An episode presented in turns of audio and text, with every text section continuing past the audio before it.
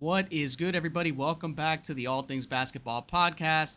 I'm your host, Vic Lopez. Remember to always submit your questions to atbpodmail at gmail.com. Once again, that email is atbpodmail at gmail.com. The email will be in the show notes, so you can also see it if you can't hear it properly. Um, this should be a quick episode as well. It's going to be some top five teams discussion, a little prediction before the preseason even begins, um, and then a good little trade rumor that we heard already, like a, a trade package that was offered to the Nets, which involved the Celtics. It involved Jaylen Brown, but let's get right into it. So, moving on to the first topic on this episode, and that's my top five picks um, that I've seen all over pretty much like the Vegas betting websites. You see it, you see the ESPNs uh, of the world, right? Those people that are kind of giving their top five uh, picks to win the title next season. This is obviously a super pre, super pre preseason pick, right? Because we ain't even in the preseason. Um, but the reason I'm doing this is because you know, just trying to look to implement my own preseason prediction. Now that I'm seeing everybody else doing these, I might as well give my opinion based on the top fives I've seen and I'm going to give you my top five picks, right? So moving on to the first pick, I'm looking at the Milwaukee Bucks as the number one for me, right? Now, to me, the Bucks look like the clear-cut best team in the East, right? So just going off of that, we've seen Giannis in the finals. So do you really want to bet against that? I wouldn't. So I have the Bucks first, and I'm going to give you some reasons why, right? Uh, the Milwaukee Bucks last season in the playoffs were a Middleton injury away from beating the Celtics, right? And then possibly getting to the finals because obviously they still had to beat the Heat, right? But if we're assuming that the Heat was the Heat against the the Bucks was going to be another Jimmy Butler carry, that wasn't going to happen against the Bucks. Um, Jimmy Butler and the Heat, the way the Heat were playing, all the people except Jimmy Butler, the role players that didn't really show up, and then obviously Tyler Herro with that injury, I don't see how you would pick the Heat over the Bucks in that series. And so obviously they the Bucks lose in Game Seven to the Celtics. Um, but again, they lose a guy in Middleton that 20 points per game and 37 to 38 percent from three. Versatile defender, obviously the second best player on that Milwaukee Bucks team. You take that away, and they still got seven games out of a series against the Celtics, who eventually went to the finals, right? So we'll get into why I think that the Bucks have the highest chances to win uh, next season. So obviously they add Joe Ingles, and the first thing people are going to say is, well, Joe Ingles tore his ACL in January. And yes, that is true, but he is not a player that relies on athleticism. Right? Now the Bucks are probably not going to have Ingles until like All-Star break or something like that, right? Because they're going to ease him on, right? They're going to ease him back into playing time. So they'll probably not rush him to come back into playing form, right? Um, a couple of notables, right? The 24th pick, uh, MarJon Beauchamp, right, from the G League Ignite. Uh, he was the 24th pick, like I said, averaged 15 points on the G League Ignite. This is a six foot seven guard with a seven one wingspan who gets out and runs, plays fast, defends well. Um, he was talking to Mike Schmitz, and he was telling him that he likes to study the Phoenix Suns' uh, Mikal Bridges, right, which is also a two way player, um, and really a comparable player to him. So you add that to this roster. Yes, he's a rookie, but again, six seven with a seven one wingspan. I mean, watch out for that type of contribution, right?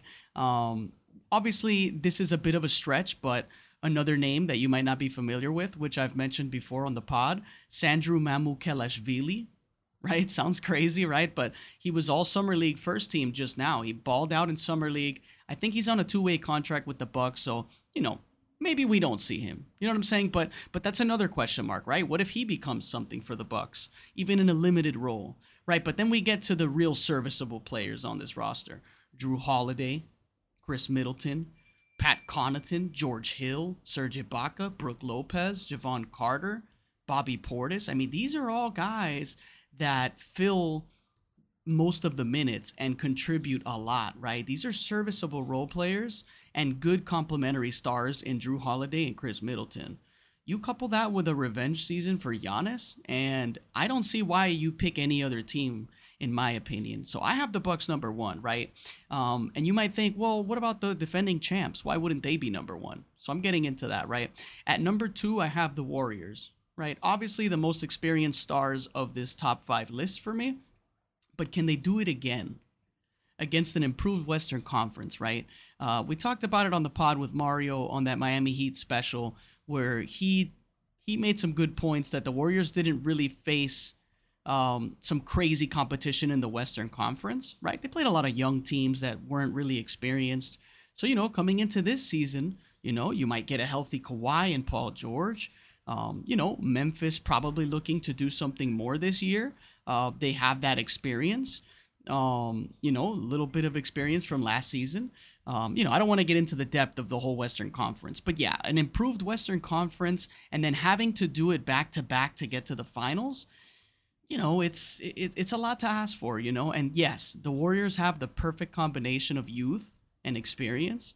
Um, there's no need to go too in depth about the defending champs, obviously, right? They have a great combo, uh, but on top of that, not really something that I want to get too into because clearly I have the number two, right? Now, your question's going to be, um, you know, why are the defending champs second?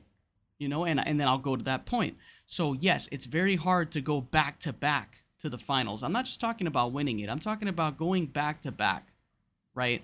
That's one of those things that I'm going to give you a list of teams that have gone to the finals back to back. Okay, this is in the last 10 seasons. Okay, that's four teams out of 30. Okay, and that's the San Antonio Spurs, the Miami Heat, the Cleveland Cavaliers, and the Golden State Warriors. Right? Four teams out of 30 have been able to go to the finals back to back. I'm not talking about winning it, but just going there back to back. It's just really hard to do. Right? And yes, the Warriors show proof that they've done it. Right? Not only to go back to back, but win it back to back. But this isn't the exact same roster right? Now, a list of the teams that have won it back to back in the last two seasons, obviously, the list is even shorter. It's two teams, and that's the Miami Heat, right? When they beat the OKC Thunder, and then they beat the Spurs the following year. Fun fact: I was at that uh, at those games in Miami. Obviously, I had those postseason tickets. Watched LeBron win his first ring. It was a good moment. Um, and then obviously the Golden State Warriors with KD, right? um, when they won it back to back. So, yeah, you know, that's two teams out of 30 teams in the last 10 seasons that win back to back, right? So it's a tough task, right? Um, so let me move on, right? So so far I have number one the Bucks, number two I have the Warriors, number three of course I have to put a team that was just in the finals, which is the Celtics, right? Especially because they didn't really lose much; they actually added, right? Malcolm Brogdon and Gallinari, right? They have the finals run last season, uh, but to me, I think the series against the Bucks was a fluke. I think that obviously Middleton was injured, and that's why the Buck, uh, the Celtics won that series. Um, and of course, I have the Celtics under the Bucks because I have the Bucks going to the finals. Um, now, we just recently saw that the Celtics have offered Jaylen Brown in trade talks right, for Kevin Durant. So we saw Jaylen Brown tweet out, shake my head, right? So he's clearly not happy about being offered in trades. How does that affect the team's mental, right? And then you add that to the fact of what I just gave you guys, going back to the finals, right? It's not an easy task. So I think that all matters. And that's why I have them third, right? Um, now at number four, this is my this is a team that I'm probably gonna get bashed for putting on here, but I just can't I can't I can't knock off a team that has so much depth surrounded by a finals MVP player, right? And that's the Clippers, right? Any team with depth surrounding Kawhi is a contender. Everyone agrees on that. I, I think everyone can agree if you have Kawhi, if your team is deep, you're going to make a run, right? The only question about these Clippers is health, right? Can Paul George, can John Wall, can Kawhi Leonard just play a full season? Right? Um, we don't know what John Wall, uh, John Wall's role is going to be because he's taken a lot of time away from playing, right? NBA games. But whether it's a backup or a starter, obviously John Wall's only question is staying healthy, right? He adds full court playmaking. He's maybe still a good or average defender, right? But can the shot for John Wall be a threat? to complement PG and Kawhi, right? That's a big question. If John Wall is out there, is he going to contribute to spreading the floor? Now, does he have to? I don't think so. I don't even think he has to be a threat from outside for this team to succeed because Kawhi can shoot, PG can shoot. They have guys on the roster that can that can spread the floor, right? And that opens up the court for John Wall to attack. So this is a good fit for John Wall. He just has to be healthy. Now, I'm a big John Wall fan, but I'm not a delusional one, right? There's a lot of people out here saying John Wall's about to set the league on fire and all this crazy stuff. You can really see a lot of people in John Wall's corners now it's hard to be away from NBA games for so long and then come back to it and quote unquote set the league on fire, right? I don't think that's realistic. Um, but, you know, he is, it's going to be exciting to see John Wall not only be back, but be on a contending team.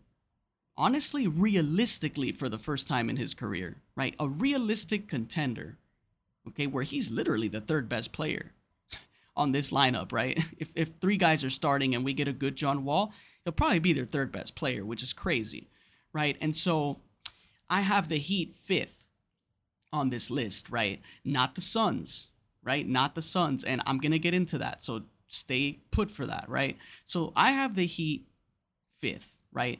Yes, they lost PJ Tucker, right? But they were the number one seed in the East, right? And Miami always competes, right?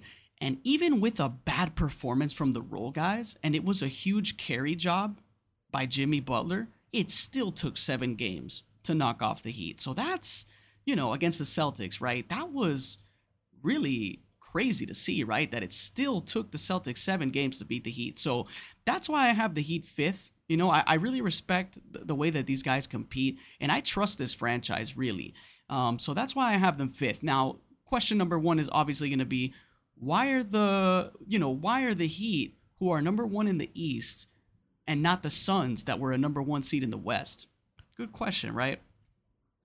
Turmoil within the franchise, right? Everyone has forgotten about the Robert Sarver situation, right? It's gone silent for a while. Obviously, it's a non basketball reason for me, but it adds to everything I'm going to give you, right? So we have the Robert Sarver situation. If you're not familiar, go on Google and look up Robert Sarver uh, news or, or, whatever. You can Google his name and you'll get some stuff on that, right? Um, obviously, Chris Paul is very injury prone, right? This is a guy that's now 37 years old and he's been, you know, riddled with injuries. That's a big question for Chris Paul. Um, the DeAndre Ayton contract was clearly only signed because the Pacers offered it, right? And it forced the Suns to match it, right? So it's not like the Suns were really acting like they wanted to sign DeAndre Ayton to a full max contract, right? But nonetheless, it's kind of like a forced contract situation, right? Um, you know, you hear about Jae Crowder and trade rumors. Cam Payne really fell off after having a good comeback story. Uh, JaVale McGee is no longer on the team. So depth is another question on this team, right? Um, so it's not a team I'd like to bet on with those kind of negative vibes and question marks, right? Unless we get some kind of trade that, you know, we didn't see coming, right? um, that would make me comfortable to put them as a fifth, right, for a contender. Um, but if I had to pick a franchise that I trust to get the job done, and I'm have to pick between Miami or Phoenix, I'm sorry, Suns fans, but I'm siding with what history has shown me, right? I'm gonna side with Miami in this case. Um, and now we have a rebuttal, right? I know that the argument to that is, well, Vic, the Clippers haven't even reached the finals, so why would you put them over the Suns? It's a good question, but Again, Kawhi is a proven champion, finals MVP, whose only knock has been health, right? My Clippers pick isn't taking the Clippers' history into account. It's taking how great Kawhi Leonard is, right? Any team with depth around Kawhi is a contender, like I said before. He's just that good, right? We can all agree he's just that good. Um, and most people there agree that the Clippers are probably the deepest team in the NBA. So if you're telling me that there's a team that's the deepest in the league, right? Maybe top two, deepest team in the league, and you have Kawhi Leonard and Paul George, I don't know. I mean, that's that's really hard not to put on your list, right? Um, you know, that being said, if Miami wasn't my fifth team, I would put the Suns in the slot, right? In the fifth slot, because I do value Chris Paul's greatness when he's healthy. You know, I value Devin Booker's rise over the years, and I have to acknowledge Monty Williams obviously is a good coach, right? And the Suns recently just being a really good regular season team, right? So that's my five, right? I have the Bucks first, Warriors second, Celtics third, Clippers fourth, Miami fifth, right? Um, you know, the fifth slot is really I picked it because I needed a top five, right? Everyone's doing top five, so I wanted to give my top five, you know. But the fifth is obviously up for grabs, right? Uh, we don't know what's going to happen with Miami, you know, especially since it doesn't really look like the Kevin Durant thing has any traction. So I don't know what to expect from the Heat this season, right? I don't think they're going to be the one seed like they were last season, right? They could fall a couple slots down, so who knows? You know, the Miami Heat are a wild card team, really. And I'd like to know what your top fives are for your picks to likely win the finals, right? I want to see that. So obviously send your questions to the email that I'm constantly giving you guys atbpodmail at gmail.com. Send the email to me, right? And give me your top five. You could list your reasons, and hey, I'll maybe I'll even put that on the next episode if you guys have that to show me, right? You give me your top five, you give me your reason for your number one pick um, and then maybe you can give me your reason for a dark horse pick, right? That would be pretty cool to see. Um, I can obviously talk about your picks on the show um, and then give my opinion, right? Maybe I agree with you guys. Maybe you guys get me to change my top five pick. I ain't changing my number one pick, I'll tell you that much. I'm not betting against Giannis. Um, and I think that the Bucks are, like I said, the clear cut best chance to win the finals uh, this upcoming season. But let's move on to the next topic on this episode. So we're hearing trade rumors involving the Celtics and the Nets, right? Celtics supposedly offer a package, uh, which includes Jaylen Brown, right? And obviously, I take in content from everywhere, right? I, I pretty much watch all kinds of content as much as possible. So, yes, some of it has to be from the undisputed mainstream show, right? On Fox, uh, you know, First Take occasionally, but more importantly, from the podcast that I get my shows. Um, a lot of the stuff really like SiriusXM, NBA Radio. You get a lot of good content there. You get a lot of good podcasts like The Ringer um, with Bill Simmons, you know, even the Bill Simmons podcast. So those kind of things. That's where I like to grab a lot of my content from. Um, and when I mean grab my content, I mean that's where I like to listen for basketball content, right? So all things considered. So if I had to choose right? Obviously, if you include Jayson Tatum in a in a trade package, you're gonna have to give up less if you have Jayson Tatum on there, right? Because clearly he is the untouchable on the Celtics. Um, and so if you include Jaylen Brown, you're probably gonna have to give up a lot more. Now, do I think that KD and and Tatum are a good fit? I don't think so. You know, like you want to say, oh, you get two guys that are lanky and they can defend and they can all score they can get their own bucket, right? They're shot creators. But I'm afraid if it turns into another skilled duo that just takes turns in the offense, right? We're going to see a probably part two of a Kyrie and KD, a skilled duo that's going to probably play a ton of ISO. And I don't, I'm not sure I, I can subscribe to that, right? Like, I don't think that that's something that I want to see.